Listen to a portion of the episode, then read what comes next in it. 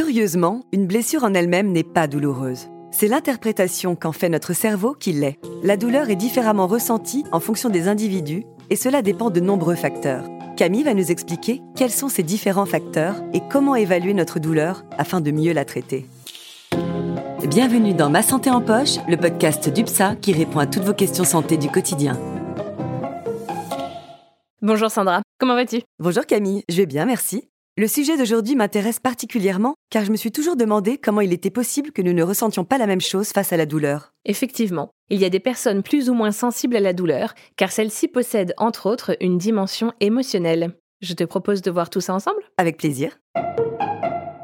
Comme tu l'as justement remarqué, Sandra, chacun perçoit la douleur différemment. Grâce aux études menées sur le sujet, on comprend aujourd'hui qu'il s'agit d'un phénomène pluridimensionnel. La douleur est à la fois sensorielle et émotionnelle. Elle est donc ressentie différemment par chacun d'entre nous.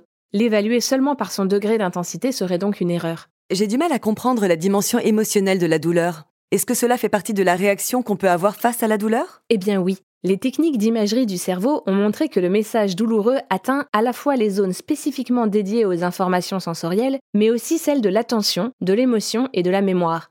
Les zones sont donc étroitement liées. C'est grâce à ces dernières régions cérébrales que la douleur accède à notre conscience et que l'expérience douloureuse commence avant même que l'individu ne réagisse. Peux-tu nous préciser en quoi ces différentes zones ont une influence sur notre perception de la douleur? Bien sûr. La douleur se traduit généralement au travers de quatre composantes. Premièrement, elle est sensitive, c'est-à-dire qu'il faut la décoder pour la comprendre.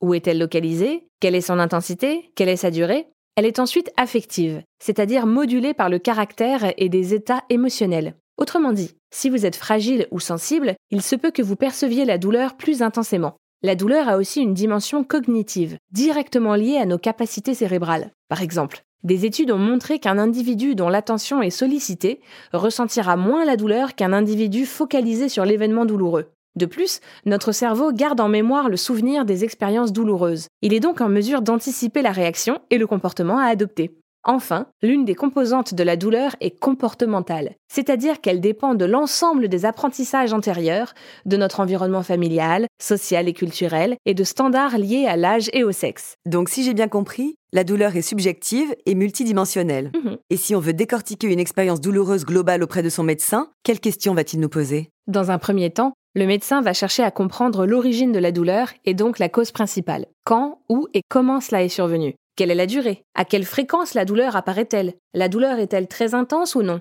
Si vous prenez des antalgiques, lesquels? Pendant combien de temps? Quelle dose? Est-ce qu'il soulage la douleur? À partir de là, l'analyse se fait par l'écoute et l'observation, car vous seul êtes en mesure de décrire vos douleurs.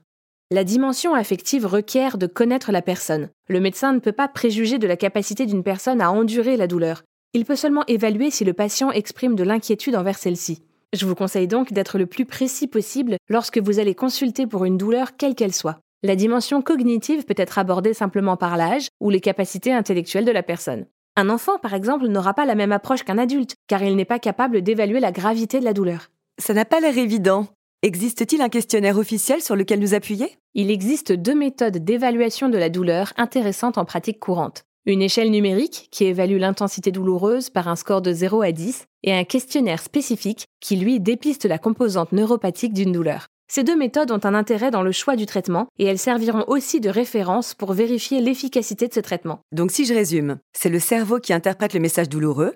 La douleur est donc un phénomène subjectif et varie d'un individu à l'autre. Pour évaluer cette douleur, il faut prendre en compte plusieurs dimensions sensorielle, cognitive, affective, comportementale et culturelle. La douleur exige une approche globale et en parler à son médecin est primordial, car lui seul dispose de suffisamment de connaissances pour la traiter. Tout à fait. Et j'ajoute que nous avons consacré tout un épisode sur les mécanismes de la douleur aiguë pour comprendre comment le message douloureux est transmis à notre cerveau. Merci Camille pour toutes ces informations et à bientôt. Je t'en prie. À bientôt Sandra.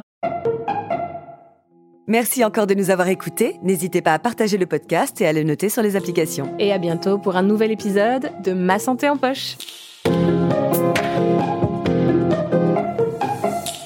Ah, UPSA.